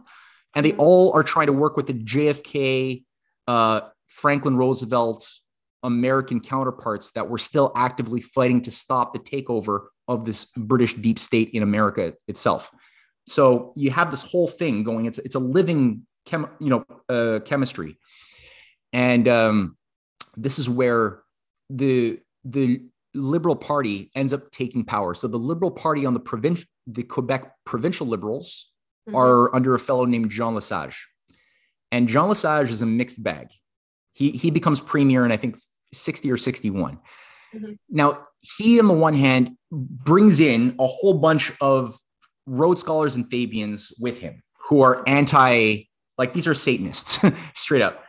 Now, at the same measure, he's not a bad guy. There's there's also good people who are still influenced by the love of progress and overcoming limits to growth. He sees himself modeled as a his inspiration is Clarence C.D. Howe, who had who had just recently died. He was ousted in 57. Um, but but he was known as the minister of everything, who who basically built the Avro Arrow, Canada's uh, CANDU nuclear reactors. Some of the biggest infrastructure projects were all done under CD Howe. So Lesage is is inspired by that role model. So he's not fully 100% controlled uh, by these these freaks. Um, Pierre Elliott Trudeau is still an NDP figure, but he gives an he admits in an interview that he doesn't believe the NDP has the power to capture real political power. They're always a tertiary party. So in Maurice Strong, Maurice Strong gives a long interview to Elaine Dewar in, in 1994. And it's the book is called A Cloak of Green. It's a wonderful book. It's hard to find now. It's been it costs hundreds of dollars to get it online, unfortunately, but you can still get it on archive.org. It's a really good read. I, I found this high, of high use. Maury Strong he's the at the time he's in his early 30s he's been recruited by david rockefeller he's the vice president of power corporation and um, he describes in this book to Dewar, Elaine Dewar, that he was on in 1963 an, the organizing committee, which I believe was in Montebello, Quebec, that fielded a bunch of young talent from the NDP party. And he was on the selection committee that uh, basically tapped Pierre Elliott Trudeau for having the right stuff. And oh, so Pierre okay. Trudeau changed orange to red. And at this time, this is when the Liberal Party of C.D. Howe had been hollowed out. There was a five year absolute war within the Liberal Party between 1957 and 1962 63 between the pro development factions that were flushed and uh, what's his name? Um, the, the, former chairman of the Liberal Party, who was also flushed, called it a, a palace coup. Um, it was run by these Rhodes Scholars, especially um, this figure named Walter Lockhart, Lockhart Gordon, who is the executive okay. chair of the Canadian Chatham House, the, the CIIA. So Pierre Elliott Trudeau is selected. He's got the talent. He's got the the yeah. wits. You know, he's yeah. a smart guy, and so he is quickly, quickly promoted Um, you know, he he gets the the he becomes a member of parliament for the Liberals very quickly during this process. He very quickly is made justice minister, where he makes the point that liberalizing, I, I think it's uh, uh, you know sex crimes you know there was uh, same sex marriage was was still illegal back then so he sort of becomes like the cool hip young guy who's like i get it whatever you know the government doesn't belong in the bedroom of the people and that's fine you know i'm, I'm okay with that but so he but he's sold what's called it, they take the, the the model the successful propaganda model that the mm-hmm. military industrial complex like EMI records which came out of the um, british military they used a certain model called that created what was known as Beatlemania, creating oh, really? a random ragtag group of, of people, of, of, of singers and musicians, could mm-hmm. be anybody, and yeah. market, market, market, market, market, and um, and create a, a cultish um yeah uh, fanaticism in, in a, in, in, a, population right? Of girls who will like wet their pants because they see this ragtop guy. Now yeah, that's, that's what, what happened with them. That's definitely Trudeau mania yeah that's what they did. That is a uh, same model. They had the same PR firms, everything else. They marketed it. It worked. Yeah. And that's why even today, like a lot of like baby boomers who lived through that, who were young girls in that time, even today, you invoke the image of Pierre Trudeau and they oh. get this. It's like, again, that hypnotic anchoring, right? They get the feeling that felt thought just overwhelms them of, oh, oh my God. Not me. I know. well, yeah. you were younger. You avoided that that that uh, bullet. No, I think I would have avoided it. So let's fast track because I know. I, let's go back to he gets Wait, in. Okay, what? Okay, one more it. thing, and then let's go because there's okay, so many issues. Okay, go ahead. Yeah. Go but I think it. you were actually going to ask me the question that, that I, but just to like tie it together because you asked yeah. about Nixon, right, in 1971. Yeah, yeah. Exactly. What is just society?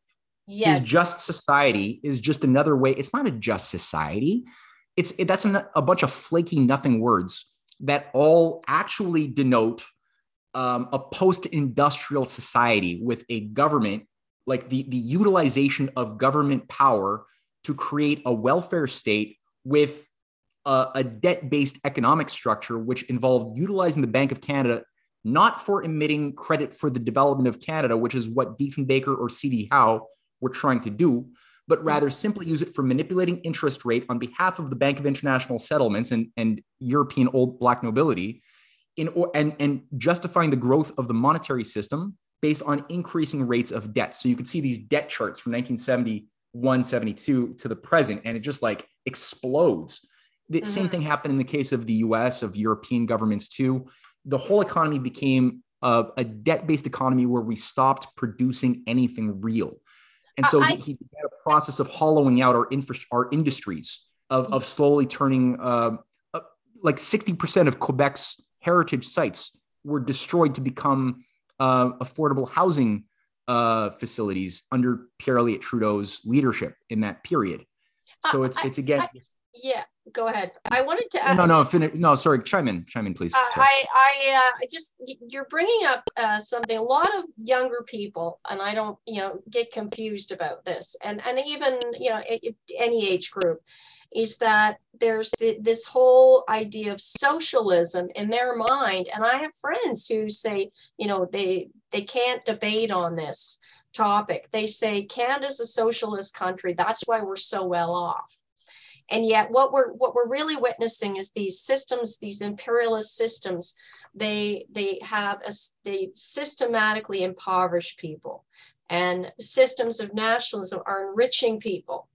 And so people get confused by socialism and and these these parties that they think are are implementing structures social structures that are helping them when these very structures are actually harming them. Can you just quickly explain that to my audience because there's a lot of confusion on that. And then let's go into Pierre's time um, in office and how that connects to today with Justin before we finish up today. This is really fascinating. Yeah, yeah, yeah, sure. I mean, you know, the thing about these words, categories of words are are somehow it's it's it's a, a difficult terrain terrain to navigate through if people think that the that the truth is located in the words because oftentimes two people could use the same words, but they got very different definitions or meaning of what those words mean to them. And they may not, not even identify that in the course of the discussion, which is why a Platonic method, Platonic dialect, dialectic is very important. so that you're you're both having a, di- a, a, dialect with yourself examining yourself and your assumptions as well as having a dialect with with other people examining the assumptions and, and clearly defining the words that you're using so that you're on the same wavelength right um, and you'll find like the word capitalism am i like intrinsically for capitalism well if i'm talking about if you call globalization capitalism no that's feudal capitalism that's mm-hmm. like george soros is not a capitalist in that sense yeah, no. right Yes. Yeah, it's it's exactly. feudalism with the capitalist veneer. And are yeah. you going to tell me I'm am I totally against every expression of socialism that's ever been in existence? I won't say that either. I'm not going to take that position because you've got feudal socialists like the Fabian Society socialists, or again, um, Maurice Strong is is that type yeah. of thing. Um, right. They they want feudalism with a socialist veneer to attract unions and labor and the poor and other things. So, but they don't care about those people. They they just want to weaponize them or use them for their advantage. Ultimately, they want to kill them. Um, but then you know you've got examples throughout history. You, you can't avoid hitting these incredibly noble people at different times who thought of themselves as socialist, but who were assassinated by the CIA. And you're like, if you look at what they're doing, like Kwame Nkrumah, he called himself a socialist. Mm-hmm. He was overthrown by the CIA, but he was also a lover of progress and he was a friend of JFK. And he he just simply believed he didn't believe in every single thing Marx and Lenin wrote. He just believed that social values should animate the behavior of the system. That's all. And he also believed that there were there were no limits to growth, that you could always cultivate new discoveries, and that's that's what gives value to your system's policies. So same thing for good cap good capitalists are people who believe the same thing that we have to create capital, create new discoveries, or at least encourage new discoveries, and and provide the best incentive for be- the best ideas to, to emerge and be applied. Right. So yeah, you got that. ethically and responsibly. That's you know un, un, unmanaged capitalism gives you companies like Monsanto, and you know unethical regulators and things like that. Okay, so let's yeah, let's go yeah. back to Trudeau because he's a mm-hmm. fascinating mm-hmm. figure. Uh, like you said, I know people who had scrapbooks on Trudeau because they loved him so much. One was my late aunt, um, and then I know people like my uh, ex, my uh, former um, my husband's grandfather had a hate book. Absolutely hated with him a passion but he was a hardcore a practical minded farmer st- turned yeah. stockbroker and very smart man. He hated him with passion and documented all the damage he's done to canada. He'd be thrilled to hear this podcast now. So let's get into some of the dirt and what he did to harm canada. So um, oh yeah i mean yeah. petro canada i mean he worked closely with maurice strong on a number of occasions. Maurice Strong not only was part of the selection committee, as I said, but became the head of the, the CIDC, the, the Canadian International Development uh, Corporation, which came out of his control of external aid, which basically saw Canada playing a role of an enforcer of a global colonial economic program. Uh, he, he was among the first to put forth this notion of giving loans to poor countries on the condition that they would not use those loans for anything that was not approved by the the bankers of the IMF or the World Bank. Oh, and that really? would then yeah. So he was the first. Canada was the one of the most ambitious nations uh, to do that. Under Pierre Trudeau. US, under Pierre, under Pierre Trudeau. Trudeau. And yeah. when did he and get into government? So when was he first? Um, he became a member of parliament in 1965, and he became the the justice minister in I believe it was 67 under uh, Lester B. Pearson. Mm-hmm. Uh, but because Lester B. Pearson was a weaker man, again, kind of like C.D. Howe, he was sometimes influenced by the good. And when you're an oligarch looking for who is going to be your auxiliary, who's going to like who's going to be your manager, mm-hmm. um, you can't allow that sort of mushiness. You need somebody right. more solid. And also, he didn't know French. That didn't work for yeah. Canada. Uh, so Pierre Elliott Trudeau is brought in. Lester B. Pearson is taken out, and um, and uh, uh, sorry, uh, Pierre Elliott Trudeau is then assigned to carry out, especially between 68 and, and 1972, one of the biggest sweeping reforms of the Canadian, the entire government is overhauled in ways that I don't think even today people realize. He gave a speech in 1969. Is that um, when he um, first got in? So some people are like, when did he get voted in as prime minister?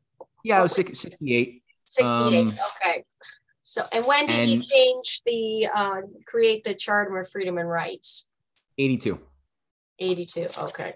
But, and this is the thing, he brought in and he gave a speech in, I think it was Hamilton, Ontario, um, at a Liberal Party convention, saying, and I, I paraphrase, that cybernetics has given us a new science of control that we have never had before. And this is going to be the key to solving all of our problems. Cybernetics, also what emerges out of cybernetics, which is a science of power, science of governing. Um, it's basically wow. treating all systems like they were machines, whether it's an ecosystem, whether it's a human economy, whatever. And you treat it like the, the governing class is expected to treat it like a machine. And cybernetics comes from the idea of, uh, of um, Norbert Wiener, John von Neumann, Bertrand Russell, who had right. Uh, said, okay, just like a boat, it might be a complex boat, but most people 99% of those working on the boat do not need to know what the what the boat is doing they just need to know their very specialized job as an oarman the guy you know managing the the engine or whatever only the ship's captain and maybe his assistant need to have right. the right to have real knowledge of navigation and what the whole is doing all the parts and how they work together so what cybernetics did and this came in through nato originally in the late 40s it came in through the OECD, the Organization for Economic Cooperation and Development. And then it was brought into Quebec first with the liberal takeover of Quebec, and then um, into the federal government under Pierre Trudeau, which called for blowing up the bureaucracy of through the Privy Council office, the Prime Minister's office. You blow up everything bureaucratically, mm-hmm. and you and you in maximize complexity of each department in such a way that no department is allowed to know what the other department does, whether it's the Treasury Office, whether it's the oh. Department of oh. External Affairs, whatever. So everybody that everybody is now hyper specialized, and only a small nerve center around the Privy Council is allowed to see the whole. That's mm-hmm. cybernetics. Okay.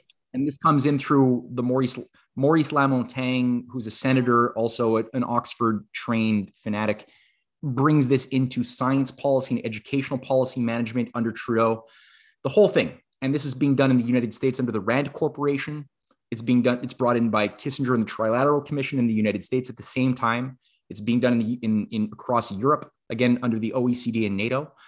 So this is where we have the intellectual castration of the governing class over the dead bodies of people like Bobby Kennedy, Enrico Mattei, and, and Aldo Moro and others who are eliminated people in, in, Quebec, we had Daniel Johnson Sr., the premier, who is probably one of the greatest premiers in, in Canadian or Quebecois history, um, who calls for creating a Republic of Quebec based upon the model of, or the best model of, of uh, the US Constitution. And he brings in Charles de Gaulle to speak to Quebec. And that's where the whole Vive la Québec Libre comes from, was that fight that de Gaulle was also waging against his, his own deep state that wanted to kill him and tried 30 times.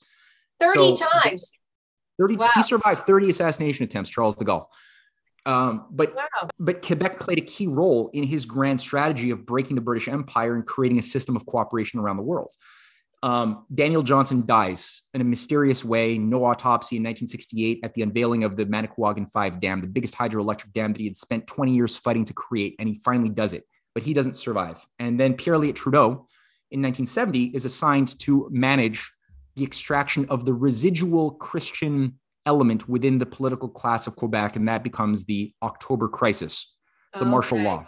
Yes. Now, coming back into play, remember how I mentioned that he was in charge of a magazine called Cité Libre as the editor in chief for 10 years? Yes. Pierre yes. Trudeau? Yes. When he when he becomes a member of parliament, he gives up the position of editor in chief of Cité Libre. He gives it over to a fellow named uh, Pierre Vallières, who becomes the new editor in chief. Pierre Vallières is the intellectual um, inspiration and controller of an organization some people might recognize called the Front de Libération de Québec, the FLQ. Oh, I was going to ask you because that's what someone asked me to ask you his connection to the FLQ, René Lévesque and Pierre Laporte. So we're getting to this. And, and René yeah. Lévesque is, keep in mind, he's also a Liberal Party member at that time, at, at the same yeah. time that Trudeau is in Quebec and he is a, a, a regular writer for Cité Libre as well. So him and okay. Pierre Elliott Trudeau go back quite quite a ways. On the same page. René Lévesque, yeah, um, very much the same page. Both Jesuit yeah. trained. Uh, René Lévesque is recruited, as he says in his autobiography, by an uh, an American intelligence official. uh, during World War II uh, okay. to be uh, basically like a Project Mockingbird type of you know intelligence mm-hmm. operative in the media. Um, that's in his own autobiography. But so FLQ is sort of the American branch of, or the Canadian branch of, uh, or Quebec branch of uh, the Weather Underground. You know, a bunch of uh, fascist controlled Marxist Leninist uh, Maoist idiots, like low level tools, who are given uh, Marxist Leninist Maoist propaganda and radicalized as domestic terrorists controlled by intelligence agencies that themselves we find were actually being run by the actual Nazis and fascists that were recruited by Allen Dulles and the CIA and MI6 after World War II. The majority of the worst elements of Nazi and Italian fascist controls were never punished in Nuremberg. They were all absorbed into Western intelligence agencies, and they ran things that became known as Operation Gladio, the Red Brigades of Italy, that created these these again controlled domestic terror operations to explode bombs in mailboxes, malls, scare the shit out of the population, so that the people would then, uh, uh, in fear, run and accept more right wing governments like Pinochet and others that would provide them protection. But those governments were again being advised and controlled by those same Nazis that were now in Argentina, South America, Egypt, and other places, and including Europe itself. Or in the case of America, a lot of them were brought into America to, to teach at Columbia University or the Chicago people, School of Economics. You bring up a point that a lot of people get confused about. It's this yeah. whole, and it's these words are thrown at. and you said words, you know, you have to look deeper than words.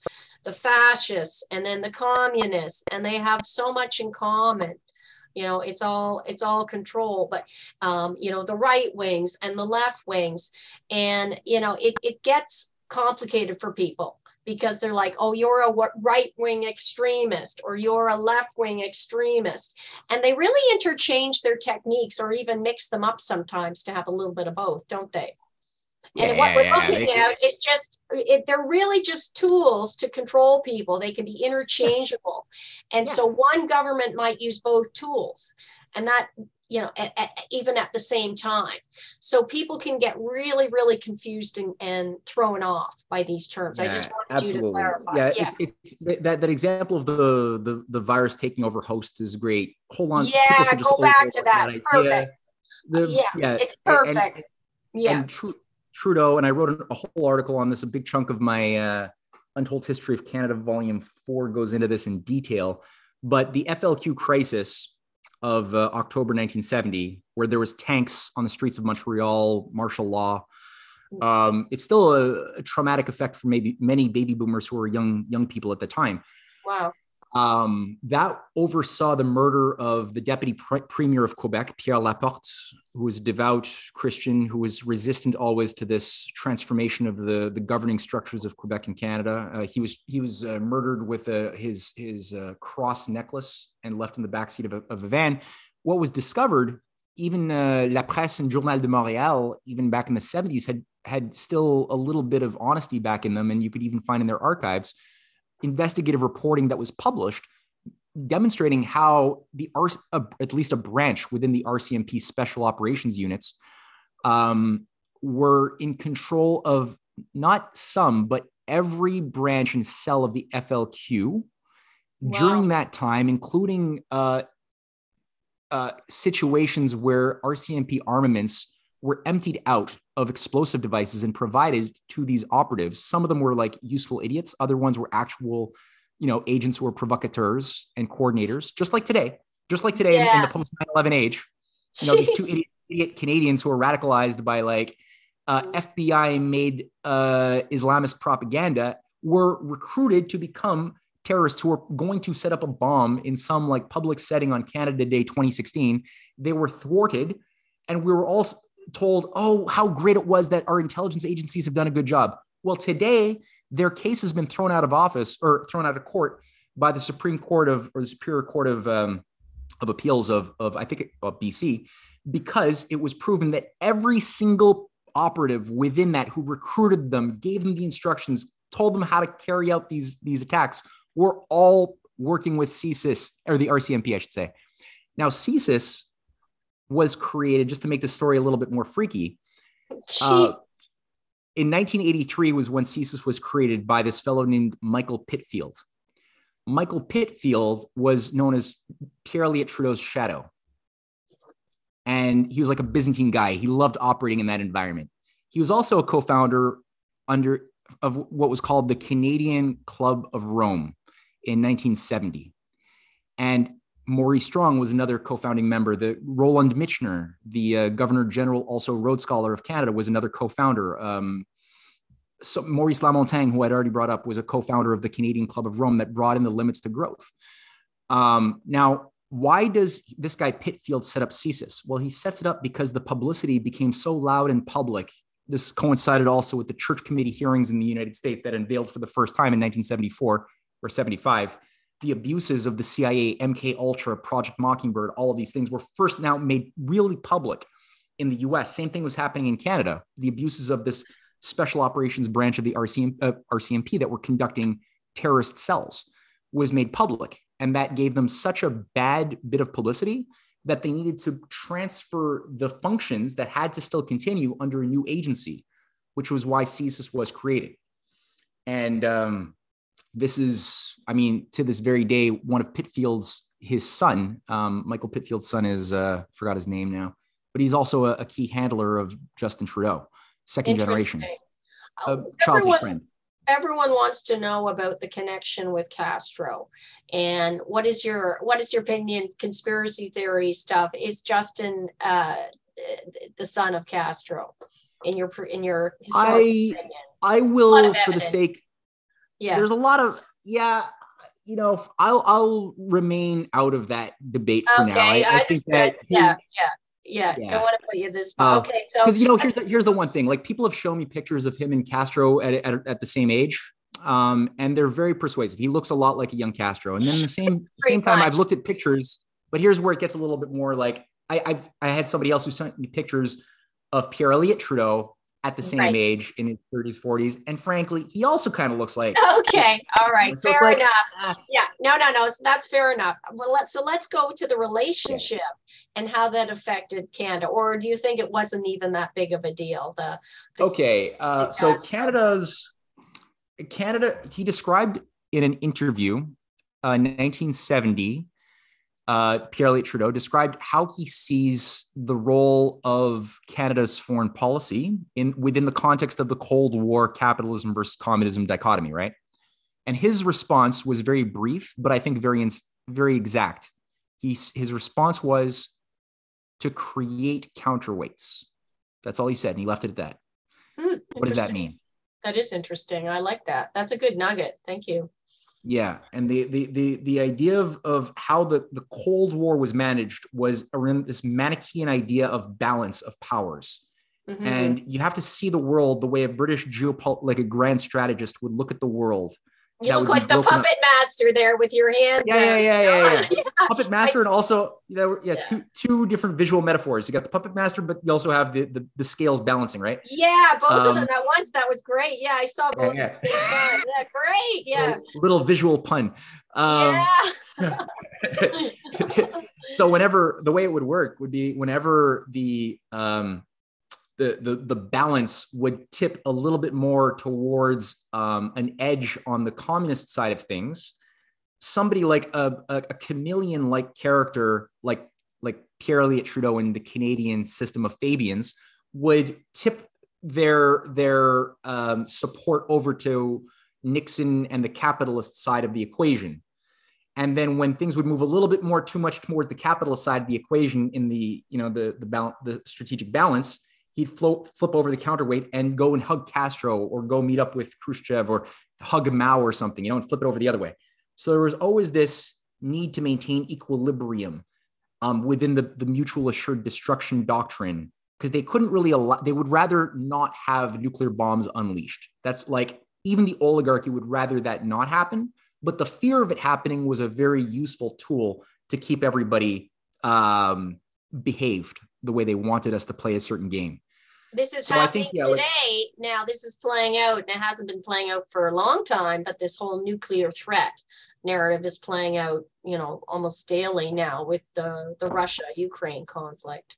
Yeah, and this is where you you do seem to get a faction fight within the oligarchy. We see evidence of this because while you have some factions doubling down on this pathway to maintain their script for what they believe the New World Order was, was supposed to look like, which did not involve Russia or any Eurasian country like China or India mm-hmm. in any way not playing by the same Malthusian rules. Everyone was supposed to be in the same building that was put through a controlled demolition by this time.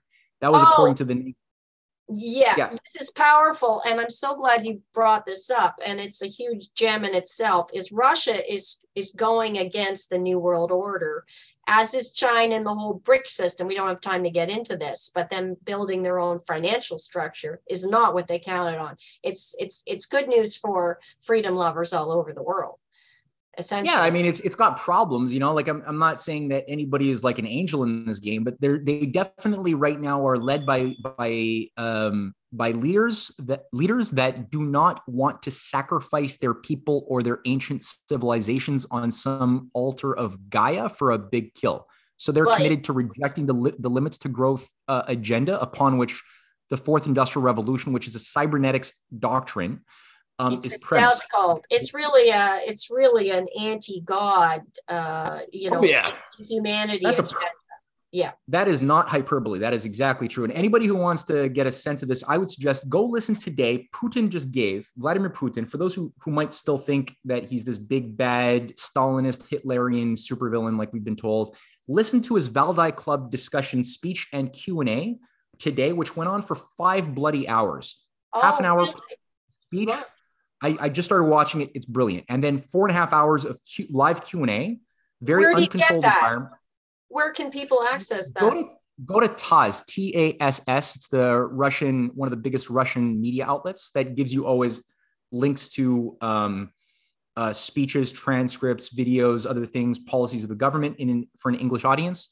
Also, okay. RT and Sputnik News are both very useful for an English speaking audience. They usually have links when they when they do this sort of coverage. Can we still um, get RT? I can't get that here in Canada anymore. Where I am in, in Quebec, I can, but you might need to use a VPN. Sputnik Sputnik News, you you definitely can still get. You can't get these if you're an American, unfortunately. Uh, okay. You have to use a VPN. Um, okay, I know we've sidetracked. Okay, that's great. That's a great segue. Thank you. So let's sure. go back to Trudeau. I know we we could talk for hours, and I don't want to take too much. Uh, we'll have to break this up. If we could get you on again, I'd be so thrilled sometime because you're so fascinating. So everyone wants to know about this Trudeau character. And then uh, obviously, let's get us into Justin quickly. Then we'll finish up in the next 10 minutes at the max. So 10 minutes to go through all of Trudeau and, and then just touch on Justin. Um, you know, some of your thoughts on on how we can we can really get um, a, better Canada back. Do you have hope that we can oppose this imperialistic, um, kind of nihilistic, atheist, uh, anti um, anti Canadian kind of anti nationalism um, march um, over time? And how long do you think it would take to, to make progress? And well, you know, yeah so here we go 10 minutes. Yeah it's all yours. Yeah. yeah yeah yeah. Well you know look i'm i'm not i'm not always the best on tactics. I'm i'm i, I like grand strategy and I, I like the big ideas as, as people can probably glimmer um into yes. just how I'm, I'm speaking. Um we have to. It's not a question of can we we have to. Um the the consequences are just unacceptable. Now is it possible that the battle might be lost in the short term or that things might get really tough. Yeah, that's possible. That's possible. It's happened before. You know, mm-hmm. um, certain people who, who, have acted tragically throughout history didn't take on responsibilities they, they were obliged to uh, morally and tolerated by acts of omission uh, evil.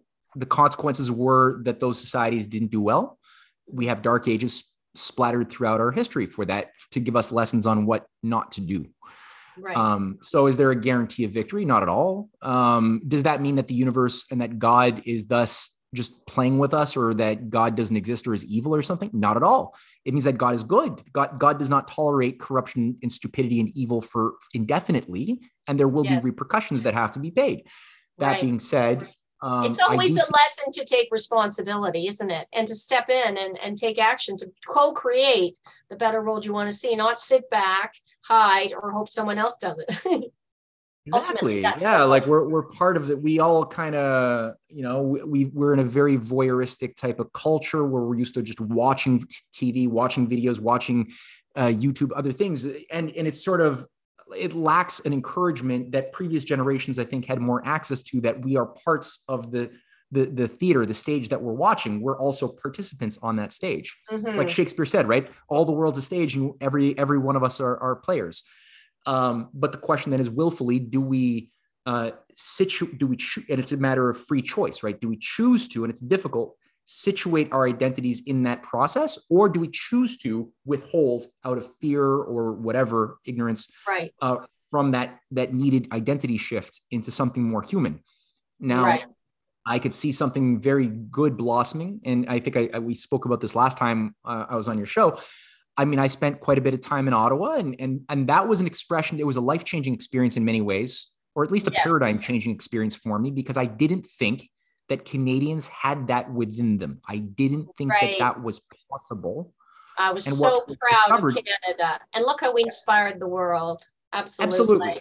Can we do that so, that again? Yeah, absolutely. And every single person there thought that they were alone, right? And and it was like this uh, emperor has no clothes effect, where everybody in that uh, story looking at the naked fat emperor walking down with his yeah. his entourage are all they all know that he's naked but yeah. they're all playing into the story clapping and cheering and there's this cognitive dissonance they can't confront except for that one kid and that's as soon as he does it that's what yeah. happened in Canada, right? Millions of people just in Ottawa alone and across Canada, same thing. Just everyone was like, "Oh wow, I'm not alone." Every, other people think this too.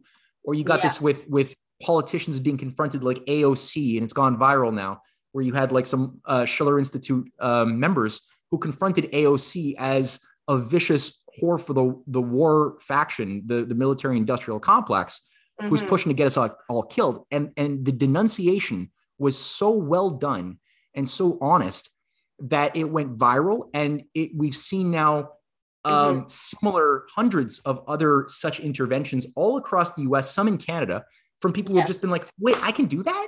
I don't have to yeah. just shut up and like let my representative just kill me. I can actually like stand up and say say the truth. And so yeah. it's this stuff is contagious. I'm so I don't so know where this can go. This. Yeah, I'm so glad you said this because so many people lose hope. And I found even yeah. on a local and provincial level, civic action does count. So people would be uh, like probably ticked at me if I didn't get you to speak about the Charter of Freedom and Rights. So just give me your assessment on that. And then let's just segue a little bit into Justin. I know he could be a, another topic and we'll end there um, because you've been so, it's so interesting world history. And you maintain an optimism despite these characters that have really, um, you know, uh, you know malicious intentions towards humanity basically running the show for you know many many years let's say hundreds if not thousands of years same crew. Um, so when it comes to trudeau uh, pierre elliott trudeau what what what was his uh, intention in developing this charter of freedoms and rights and what were the negative consequences well, it was it was to uh, troubleshoot a process that was underway in the late '70s around a, a serious fight that had begun um, all across Canada around the question of would we why don't we have a real constitution every other country question. does yeah yeah, yeah. And, uh, you know, we only have this weird thing from 1867 saying like we're uh, we're a confederacy uh, who's designed to support the interests of the British Empire, and it's like that's not a constitution. Um, so why don't we have one? And there was a discussion around the Bill of Rights as well, which was like, well, this is probably the, the closest thing that we have ever had to a legitimate, authentic constitution. Why mm-hmm. didn't we continue that process? And why don't we then abandon absurd archaic ideas like the monarchy, the crown, which mm-hmm. if you like if you abide by the principle that we're all created equal, that we all have inalienable rights, regardless of our, our of our class or uh, language or, or religion, whatever, we all are equal equal in having universal characteristics as as citizens of a country and that mm-hmm. the laws emanate from that that's i mean those concepts are are enshrined in the bill of rights of of of of, uh, of uh, diefenbaker right. Uh, and and it and it's like well if that's there then you don't need a monarchy or a hereditary class or a privy council to exercise or governor generals or lieutenant governors or any of that. None of that is needed. So th- this was sort of really a, a, a, strong discussion, especially in Quebec, but all over BC and Alberta and, and Ontario, everywhere. Um, so I think Pierre Elliott Trudeau had to do a bit of a Delphic sabotage, where it's like if you can't destroy the conversation, at least try to co-opt the conversation and control it. That's that's the technique that's been used for thousands right. of years by the empire. You know, ideally, ideally sabotage the discovery. If you can't sabotage the discovery, at least try to commandeer it, say you like it, and then control the narrative of what what the discovery is, right? Uh, which then hollows out the the substance and just keeps the the shell, the formula. So, Would you say that the document has co-opted the Bill of Rights as a lesser document with the removal of the inalienable rights?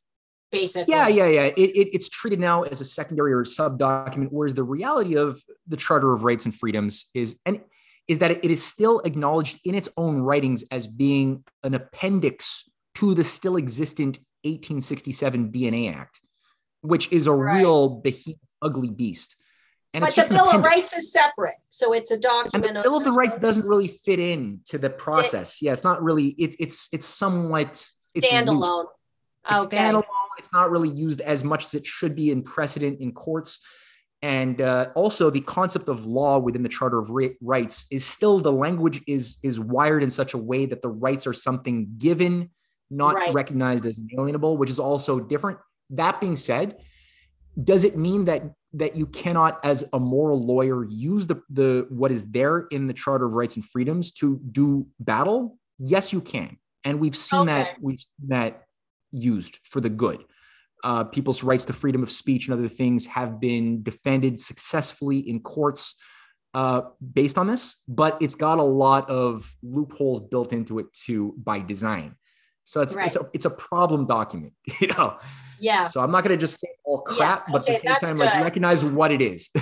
No, that's perfect. That's perfect. Yeah. So Pierre Elliott Trudeau most damaging uh, policy and then i want to get i think we'll, we'll we'll we'll avoid the whole conversation around justin because it's so big but i'd love to finish with your thoughts on the upcoming midterm uh, midterms in the states and how that might affect both uh, us but particularly canadian uh, policies if if at all.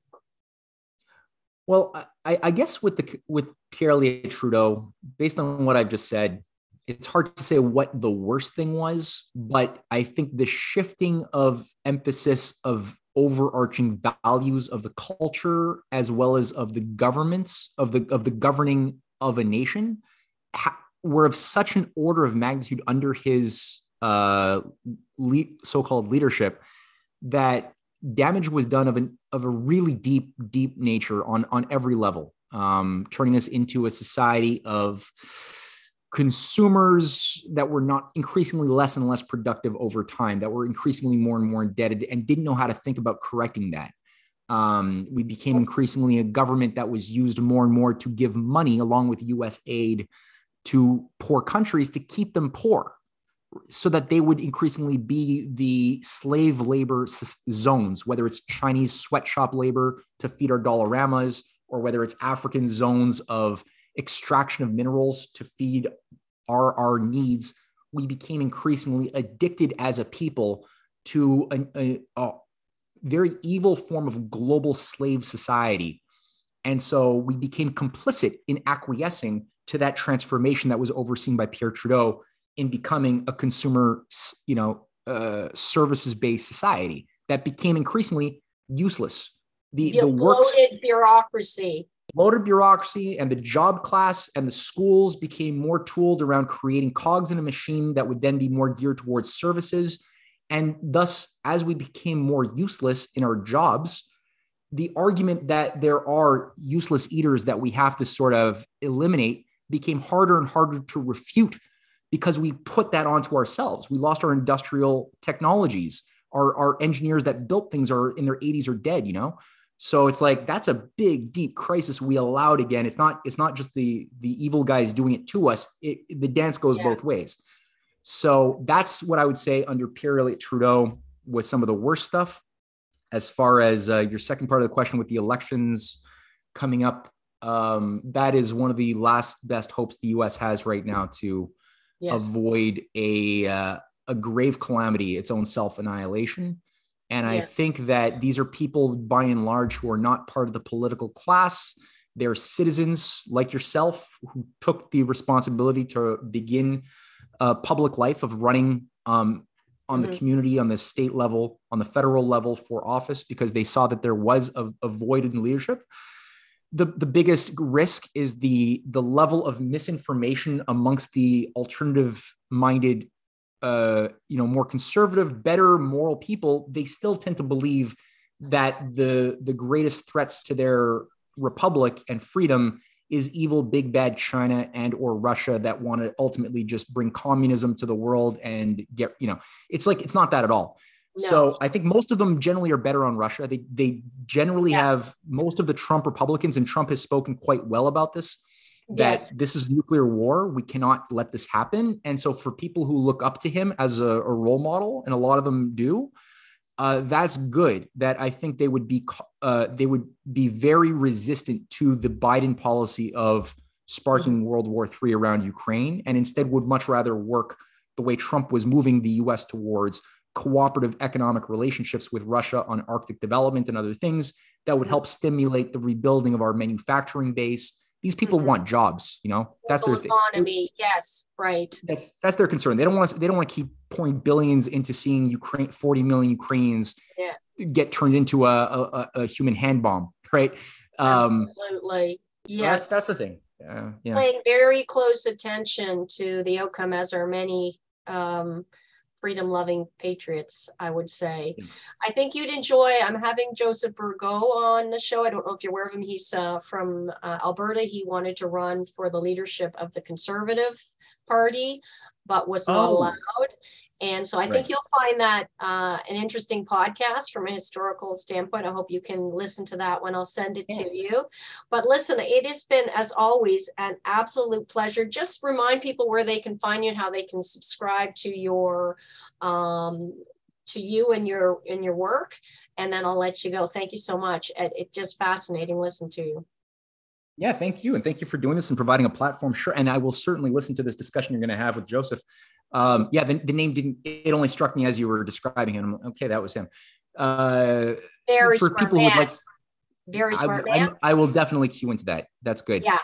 Um, the for people who would like to look more into some of the research that I was just sharing uh, over today's discussion, the best thing would be to, to buy my books. I mean, there's a lot of material, heavily footnoted, a lot of original research and um, that they can get easily on canadianpatriot.org org um, easy to find buy my books. I'm also i've team, teamed up with my wife and a, and a filmmaker um, named jason dahl an extraordinary extraordinarily talented ottawa based filmmaker. We've been making documentaries little videos five to 35 minutes long wow. Um, as part of yeah we've just begun that. If people want to follow that that's easy to find on our website uh, if they want to help with a donation towards these videos are about a thousand dollars a piece, uh, time and energy. So we've got a little GoFundMe, or you know, you could do a Patreon support or whatever. Oh, great. Um, yeah, and otherwise, um, that's a lot of homework right there. I'll just stop with that stuff. If you if you guys do that, yeah. if well, audience does that, it'll be good. Yeah, well, listen, I, I that I, there's so much to take in. I always listen to our podcast again because there's so much information. It's like dense. So thank you so much, Matthew. Stay well. Appreciate the work of you and your wife, and we'll definitely, hopefully, speak again. And I'll uh, and have a great week. Yes, you too. All right, bye.